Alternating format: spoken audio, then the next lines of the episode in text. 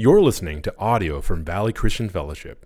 If you'd like to check out more resources or even connect with us, go to www.vcflongview.org. We're not by nature those who love waiting. We're not by nature those who love to endure.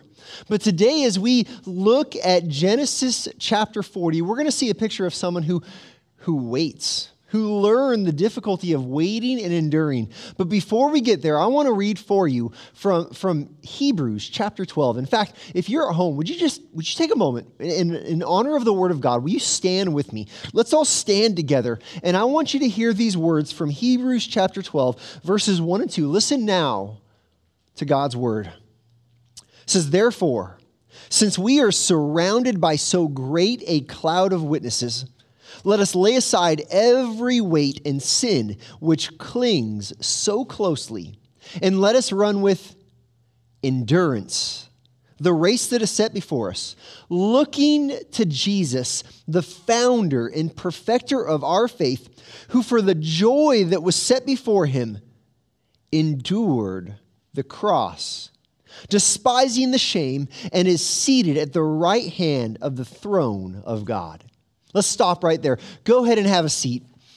That, that idea of no one likes to wait. In fact, we're, we're practicing waiting right now because we're waiting until next week for us to, to be able to gather together as a church. And, and I just want to start again by, by thanking you for your patience. This is, this is not the ideal way of gathering online. I totally understand that.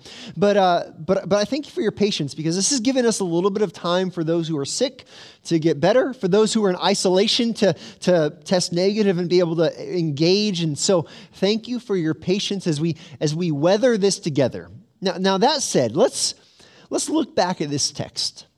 Let's, let's set things up for us today by, uh, by, by just uh, maybe, maybe posing the question have you ever had anyone eh, explain to you the Christian faith in these terms? I've actually experienced some of this before.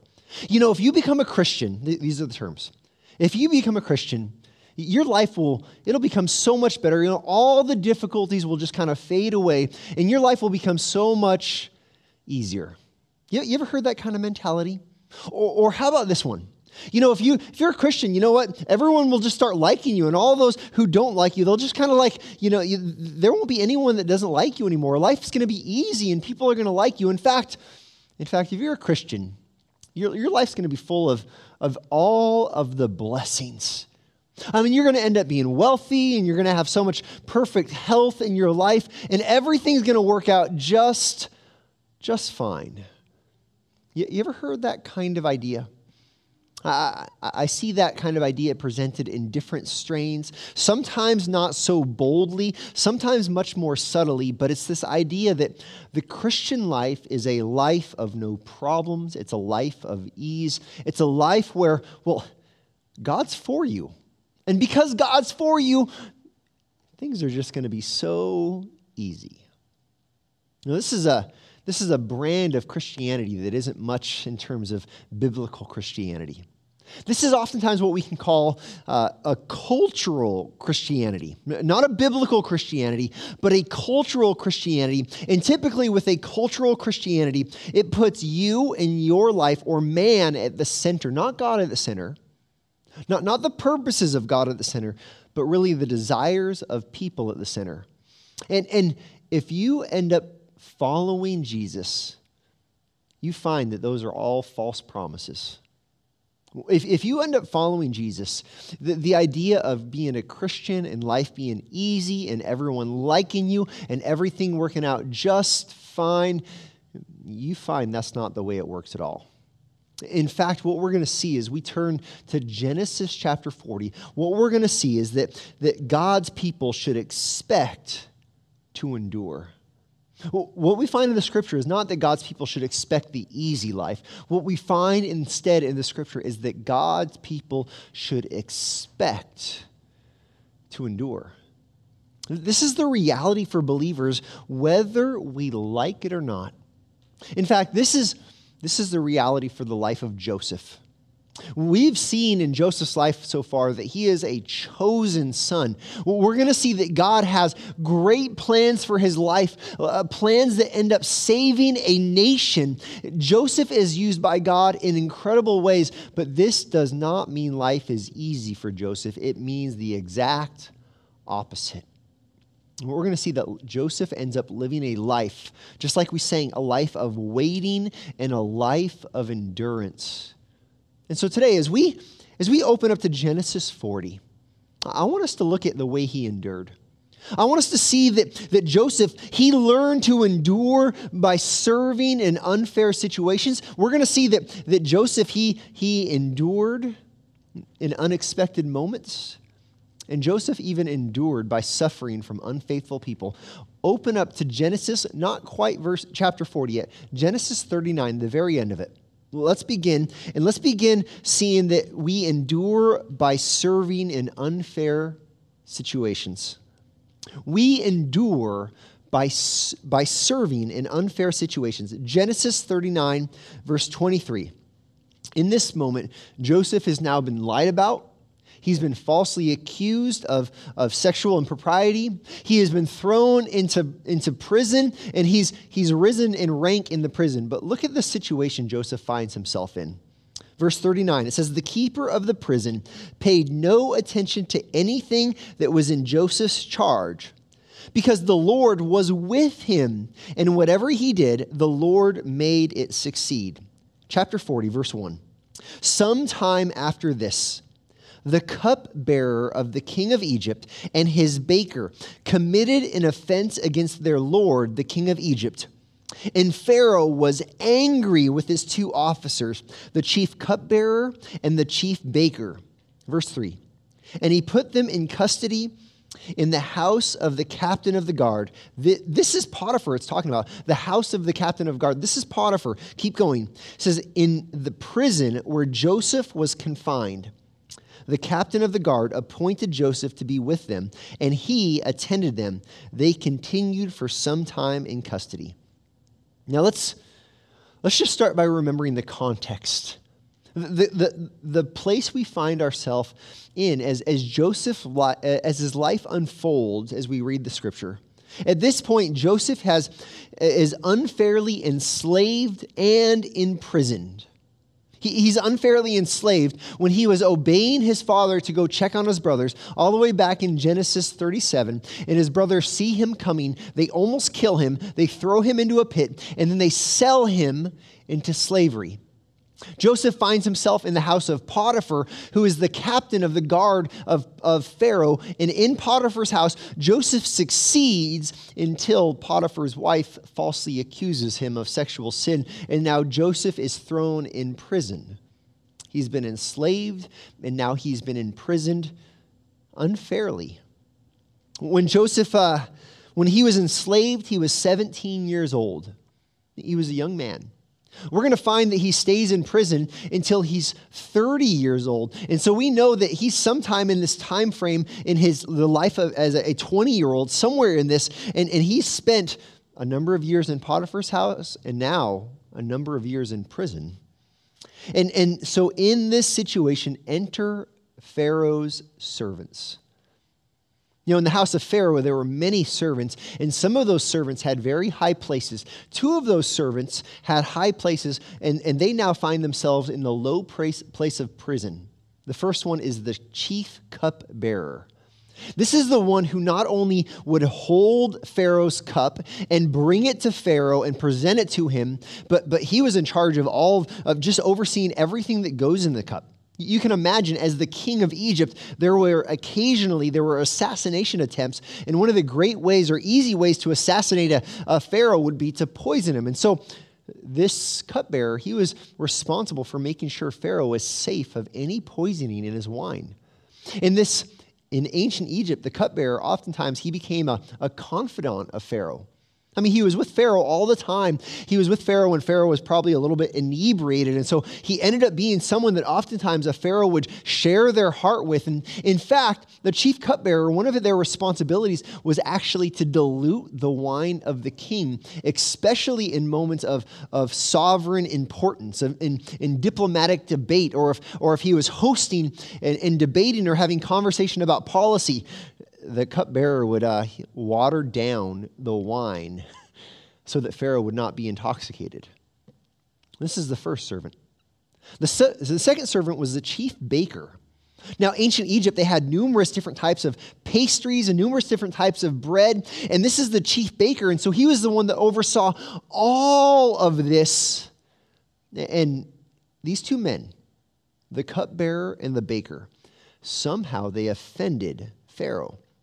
Some commentators speculate that, that maybe, uh, maybe Pharaoh had an upset stomach after a meal. that something didn't quite sit with him. He had indigestion or, or something along those lines. Maybe he ended up with, maybe he wasn't poisoned, but, but maybe he ended up with food poisoning. And so, for all of these myriad of different reasons, potentially, Pharaoh became upset with these men. And because he's Pharaoh, he throws them into prison. They end up in prison and they end up under the responsibility of Joseph. Now, just like when Joseph was in Potiphar's house, Joseph, he proved himself faithful. And so he was put in he was given responsibility over the whole house. Now in prison, which is uh, ultimately overseen by Potiphar, Joseph has proved himself to be faithful once again. And so the ward over the prison has put Joseph as really the, the one in charge of everything. And so now Joseph is responsible for the care and overseeing of these two uh, very important prisoners. And what I want us to see here is the key is, is Joseph's service is not dependent upon his status. I want you to see this for a moment. Joseph's service is not dependent upon his status whether he's the highest person in a house or whether he's in prison. Joseph is doing whatever is right. He is, he is a prisoner, but he, he is serving faithfully. This reminds me just briefly of the Christian life. As believers in Jesus Christ, this reminds me of passages like Colossians 3:17. It says, for believers, it says, "In whatever you do, in word or deed, do everything in the name of the Lord Jesus, giving thanks to God the Father through him." This, this teaches us that, that regardless of our position, regardless of how easy or how difficult something is, everything a believer does, they do, they do in honor of the Lord.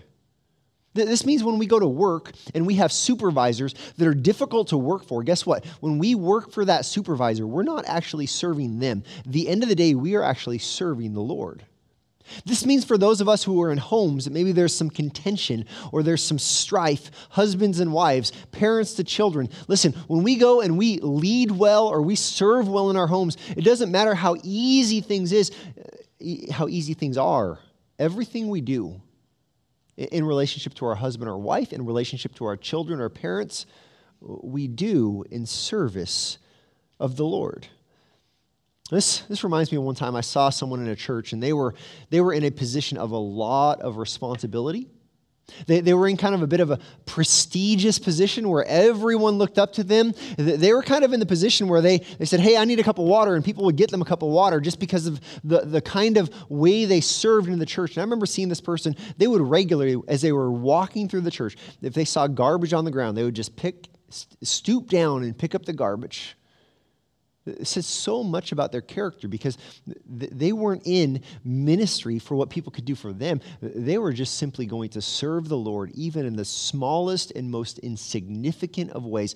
Everything they did, they strived to do this unto the Lord. This is the life of a believer. This is pictured in Joseph's life. Joseph was in very, very unfair situations. He was sold into slavery and then he was falsely imprisoned. He could have been someone who sat in the prison cell and literally he could have just complained. Woe is me, my life is terrible, everything is unfair. But this is not what he did. He endured How? He endured by serving in unfair situations. You know, our, our, subtitle to this series is Joseph, and it's, it's victim, victor, and then vessel. Let's talk about being a victim.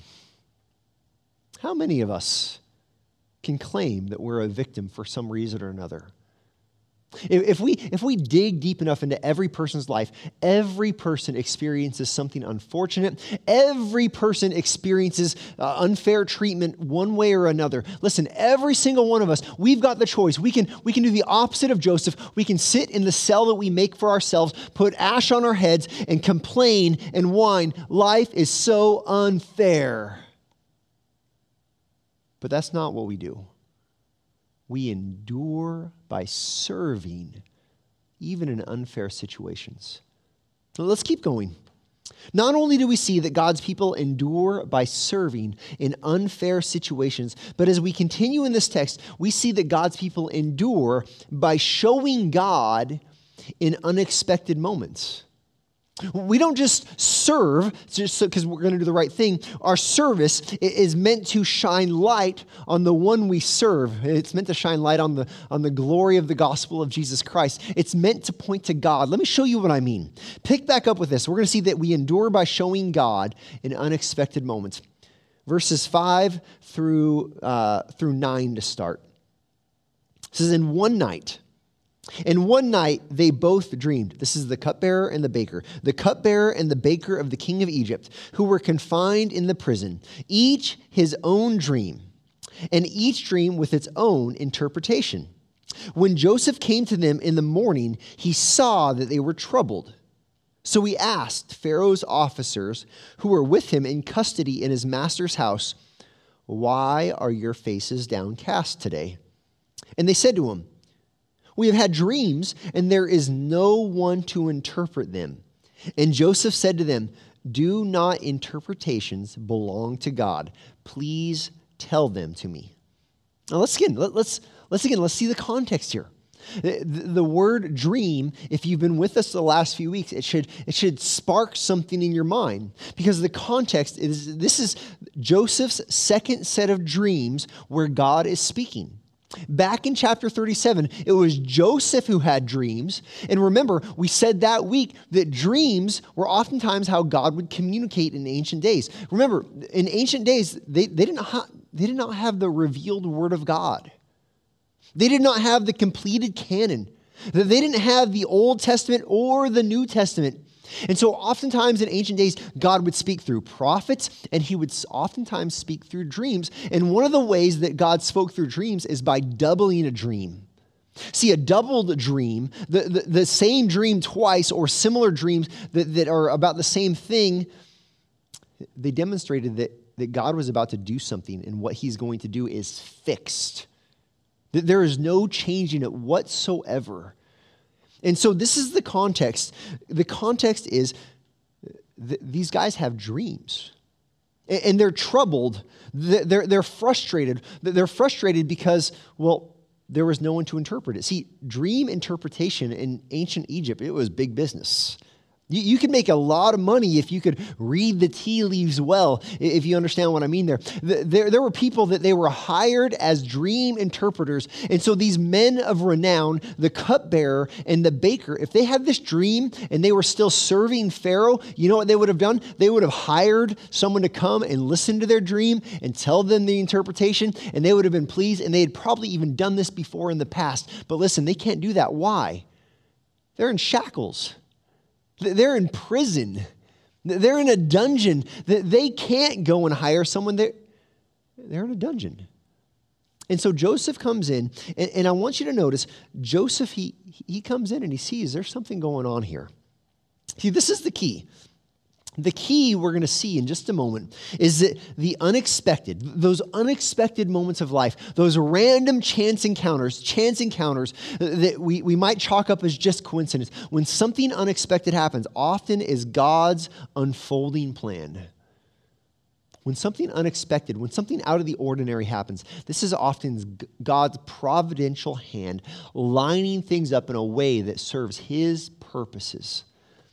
And so, Let's just think through this for a moment. Let's just think through this. The first thing we see is Joseph's position.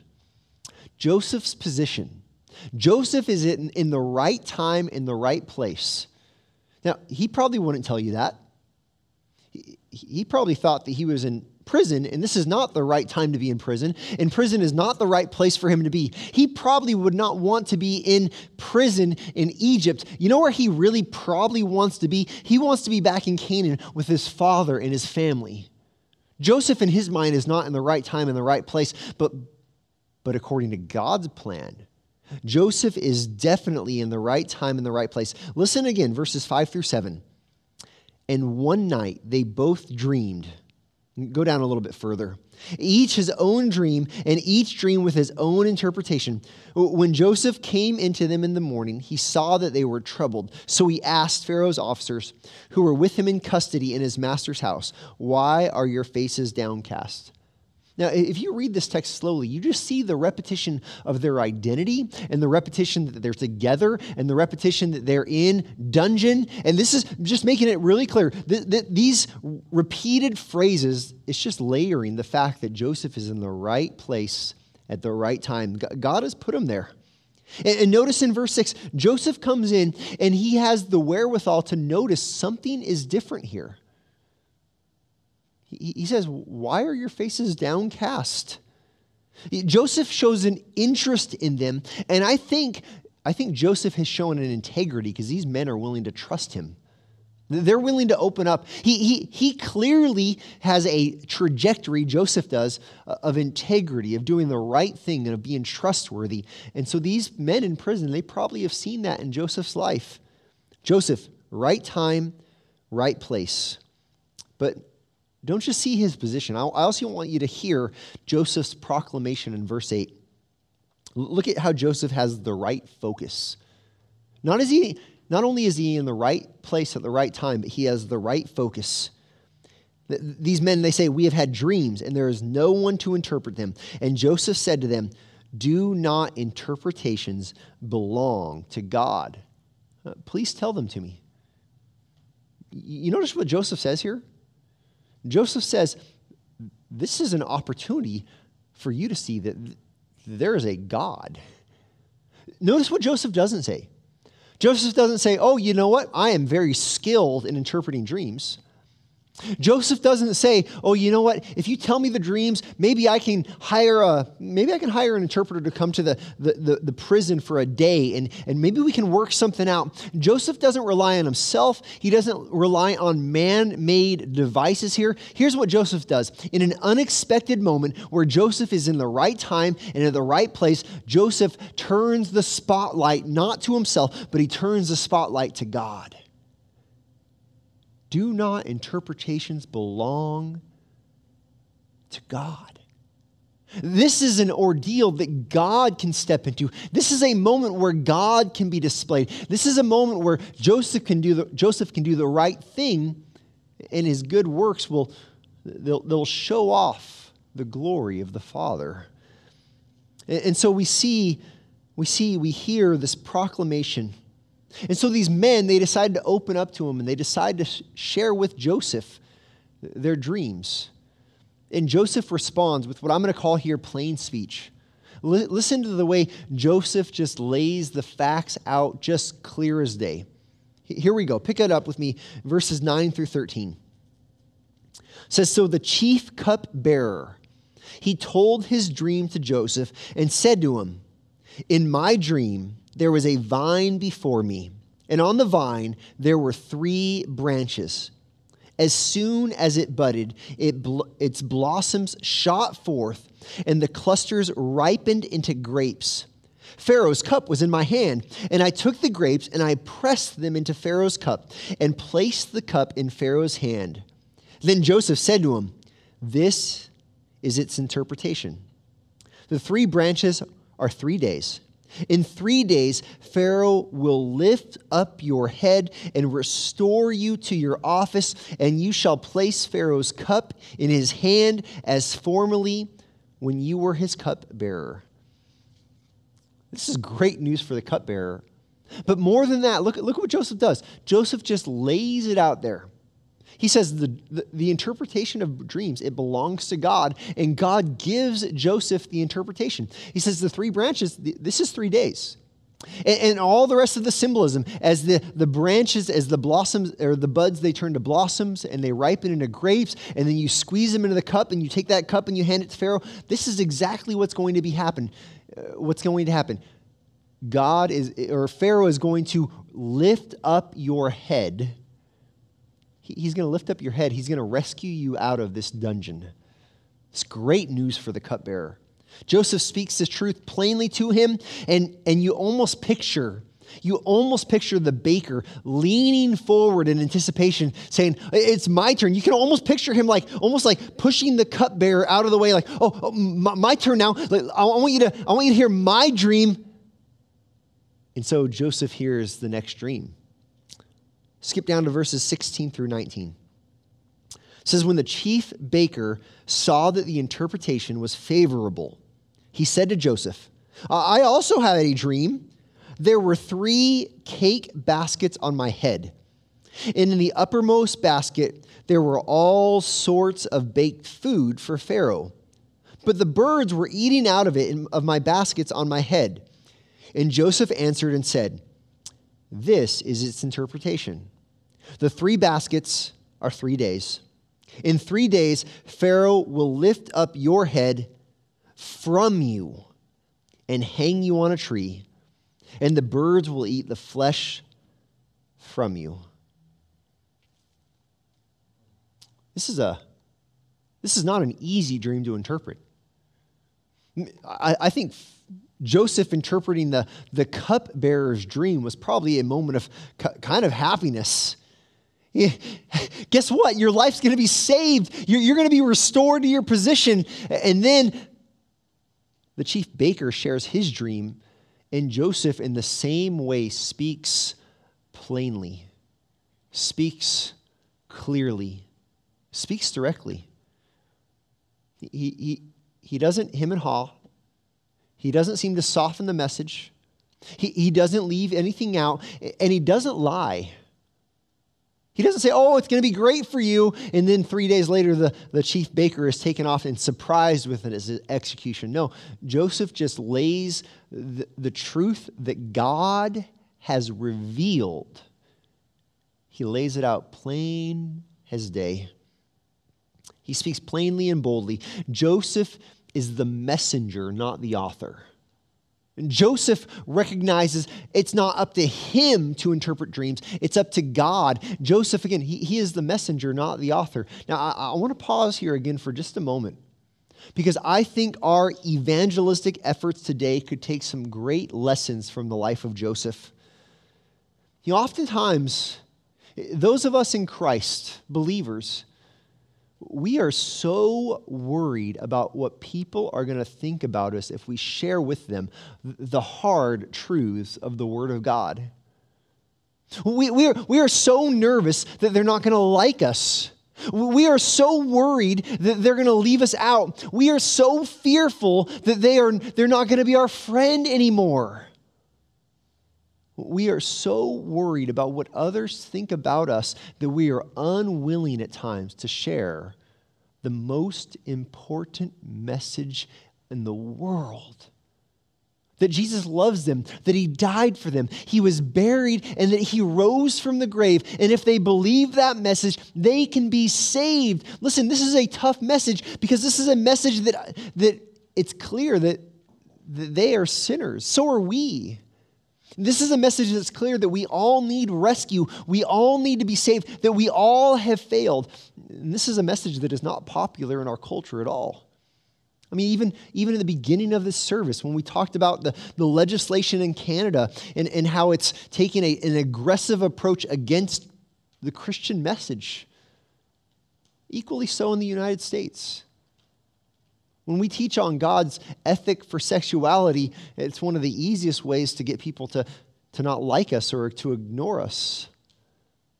But, but what's so ironic when we care more about what people think about us than we care about God's word is in moments like that, we are, we are actually looking for the approval of dead men instead of giving them the, the only way to them having life.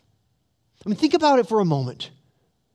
If, if the, the scripture is true, if the gospel is real, if Jesus really did live and die and be raised from the grave, which all of that is true to the very core of its message, then what these people who might not like to hear what we say, what they don't want to hear is actually what they need more than anything else in the world. And we're afraid of what they'll think of us. We can learn a lot just from the plain speech of Joseph in this moment. He recognizes that God is the source of this revelation, just like God is the source of this revelation. And this is a call for us to live lives that, that speak plainly the truth of God's word. But let's keep going.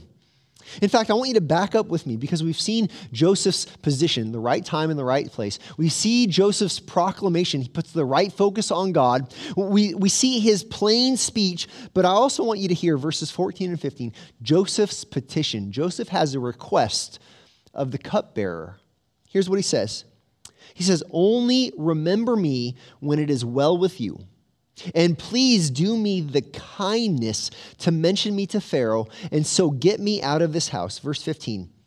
For I was indeed stolen out of the land of the Hebrews, and here also I have done nothing that they should put me into the pit. The pit. I want you to hear Joseph's petition. Joseph's petition is to remember him. So he says to the cupbearer, Remember me when you were with when you're with Pharaoh. Show me this kindness. In fact, if you look at the language here, it's interesting. He says, he says, I have done nothing to be in this pit. And he uses the same word, pit, as the word in chapter 37 when his brothers throw him into a pit. He, he says, My life is in a pit. My, my identity is one who lives in this perpetual pit. He says, But now you are going to be rescued out of it, chief cupbearer and so show me the kindness and mention me to Pharaoh. Mention my situation. Read between the lines here. Mention my integrity. M- mention who I am. He says, Remember me. So I want you to see that we, we should expect to endure, and we endure by showing God we endure by showing God in the unexpected moments of life.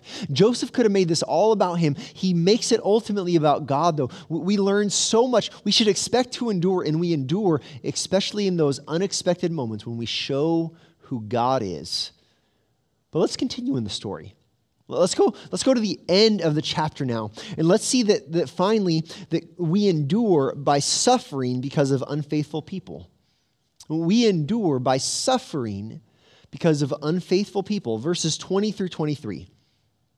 On the third day, which was Pharaoh's birthday, he made a feast for all his servants and lifted up the head of the chief cupbearer and the head of the chief baker among his servants. He restored the chief cupbearer to his position and he placed the cup in Pharaoh's hand.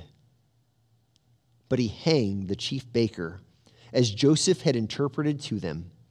Yet the chief cupbearer did not remember Joseph, but forgot him. You know, this is.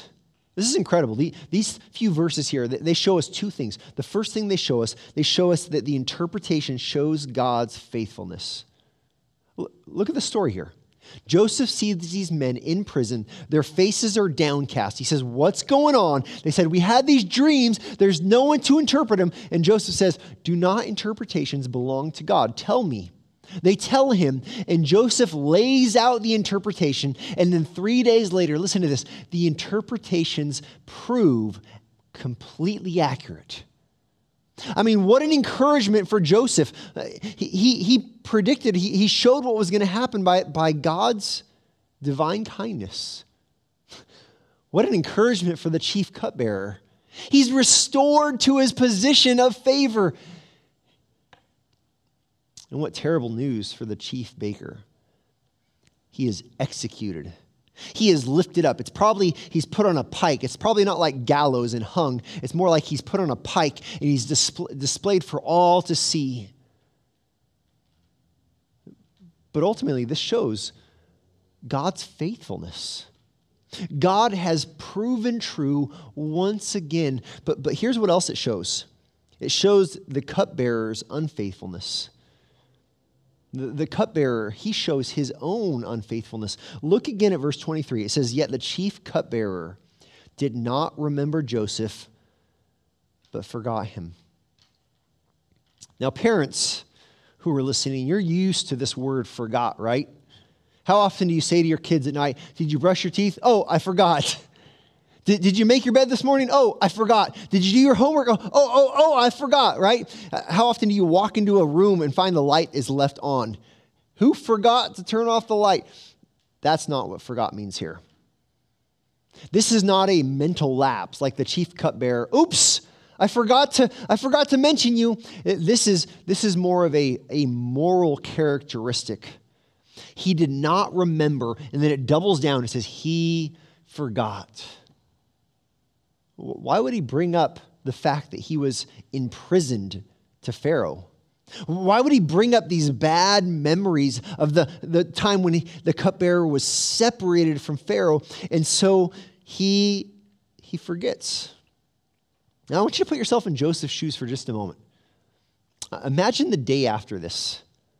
The day after Pharaoh's birthday, Joseph is probably thinking, well, you know, yesterday was a big day, and so maybe today is going to be the day where the chief cupbearer, where he mentions me to Pharaoh. Maybe today's the day that I'm going to get out of this place, right? And so that day passes, and he says, well, you know, there's probably a lot going on. And so, so a few more days pass, and, and Joseph's thinking, well, sometime this week, surely, sometime this week.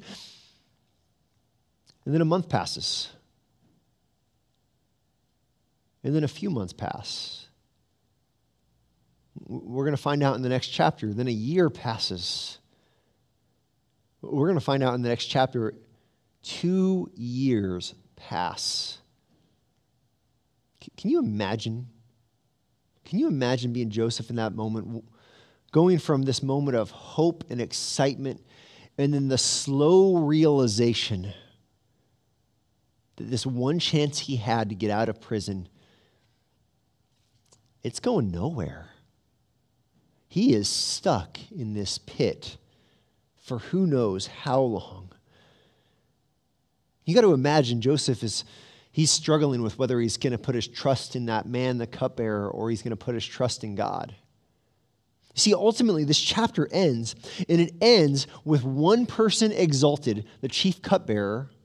It ends with one person executed, the chief baker, and it ends with one person expectant, Joseph. He's waiting. I would say he is expectantly enduring. He's expectantly enduring. Maybe this is where you might find yourself as we listen to this story right now. Maybe you're expectantly enduring difficult situations at work where work is so difficult and you're not sure if there's light at the end of the tunnel and you're just holding on you're just trusting in the God every day you go there you're enduring. Maybe you're enduring in difficult relationships Maybe in your family or in your friend network or, or wherever life finds you, you, you have relationships that are full of drama and trauma. There is, there is all sorts of messiness in the relationships that you're in, and you would love nothing more than to see real change, but that change hasn't happened, and maybe it has been weeks or months or years. And you're beginning to lose hope. Maybe you're enduring physical ailment I mean, our church right now, we're, we're not gathered this week because so many people are dealing with COVID. Maybe you're expectantly enduring and, and you're, you're dealing with some sort of uh, pain in your life. Maybe there's something chronic in your life that does not go away, and it's been weeks and months and years of, of just enduring pain. What do you do as you endure?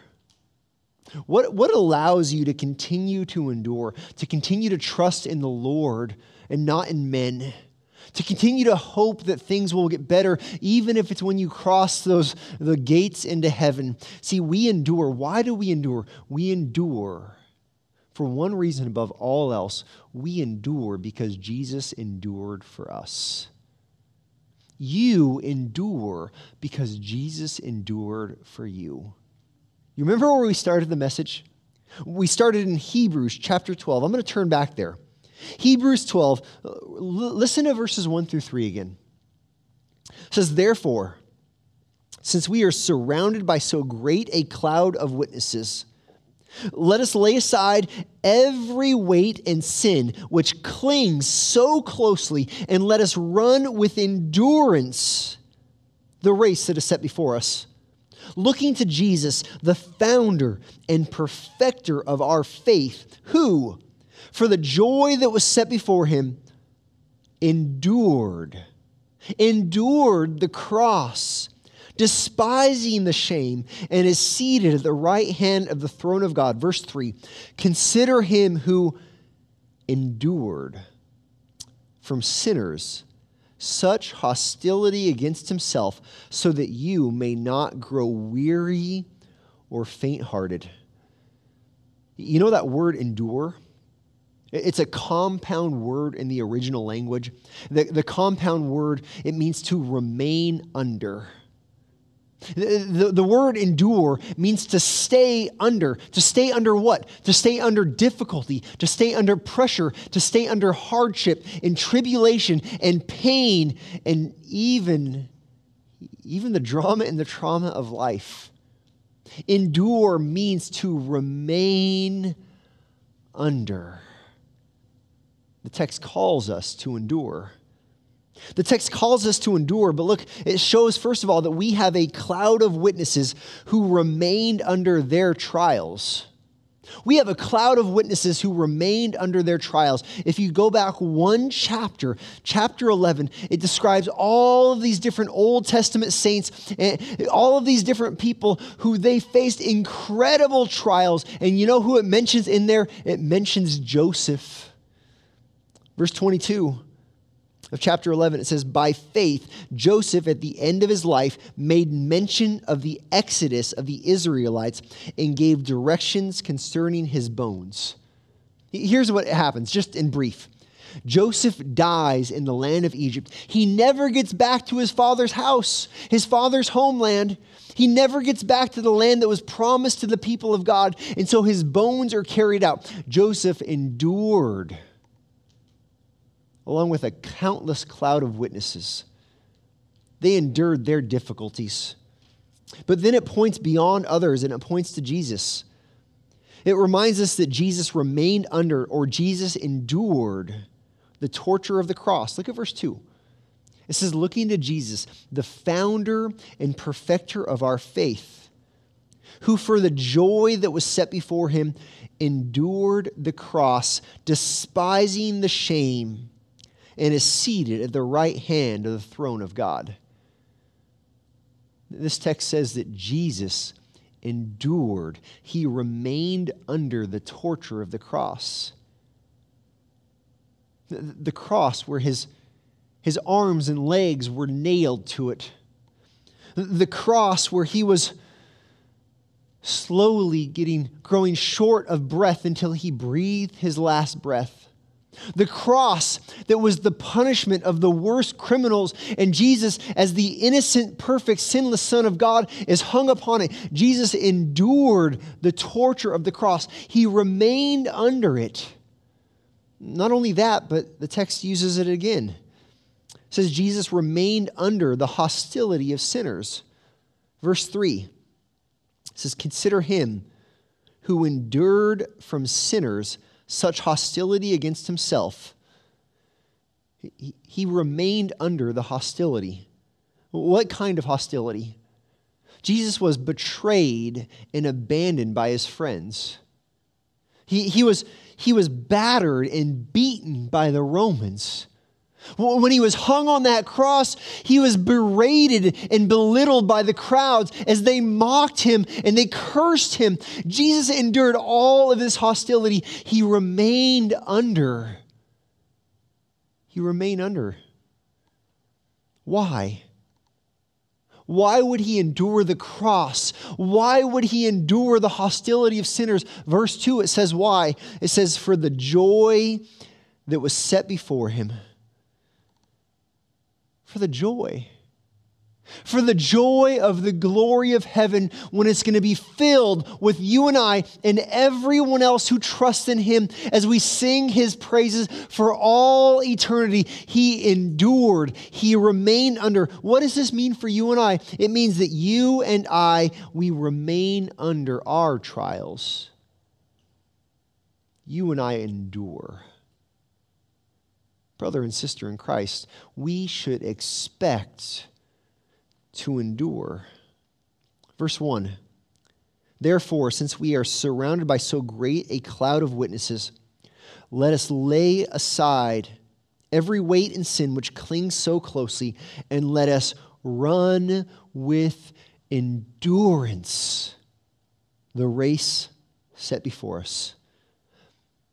Let us, let us run as we remain under all of the difficulties and trials this life brings. Let us remain under what where? Let us remain under when we serve in unfair situations. You have unfair situations. Keep serving. Keep striving. Keep pressing forward. Let, let, us, let us endure in unexpected moments. In those moments when there is a, an opening into someone's life, let us endure by sharing the gospel regardless of the outcome, regardless of the response. Let us endure by sharing Christ in those unexpected moments. And who? Let us endure by serving unfaithful people, people who may not respond well people who may not remember us in the moments when they should. And then the text says how? How, how do we do this? By suffering. By laying aside everything that slows us down. And ultimately, here's how we do it by keeping our eyes on Jesus. Where are you looking these days? Where are you looking these days in your difficulty, in your hardship, in your trial? I'm, I'm going to close with just this last picture. If you, in fact, are under difficulty, if you are, fa- in fact, are under trial and, and hardship, I'm going to tell you something right now. You can endure it, but you can only endure it if you take your eyes off that trial, if you take your eyes off that difficulty, if you take your eyes off the circumstance that is painful and hard and unfair and you cast your eyes upon Jesus. You remember what he endured to save you, and then you realize you can endure whatever this life throws at you because of him, because of Jesus. Heavenly Father, Lord, we recognize in this moment that you don't promise an easy life. You, don't promise that everything's going to work out exactly how we want and expect. In fact, you, you, you teach us in your word that we should expect to endure. And Father, I pray for my brothers and sisters that are listening to this right now. I, I pray that you would begin to you'd begin to work in each of us in such a way that you would you would form in us spines of steel you would give us a vision of Jesus Christ that is unwavering. You would set our focus on Christ so firmly that nothing will distract us. And then, because of this, you will make it possible for every one of us to endure whatever we face in this life. Lord, help us to endure the unfair situations we find ourselves in.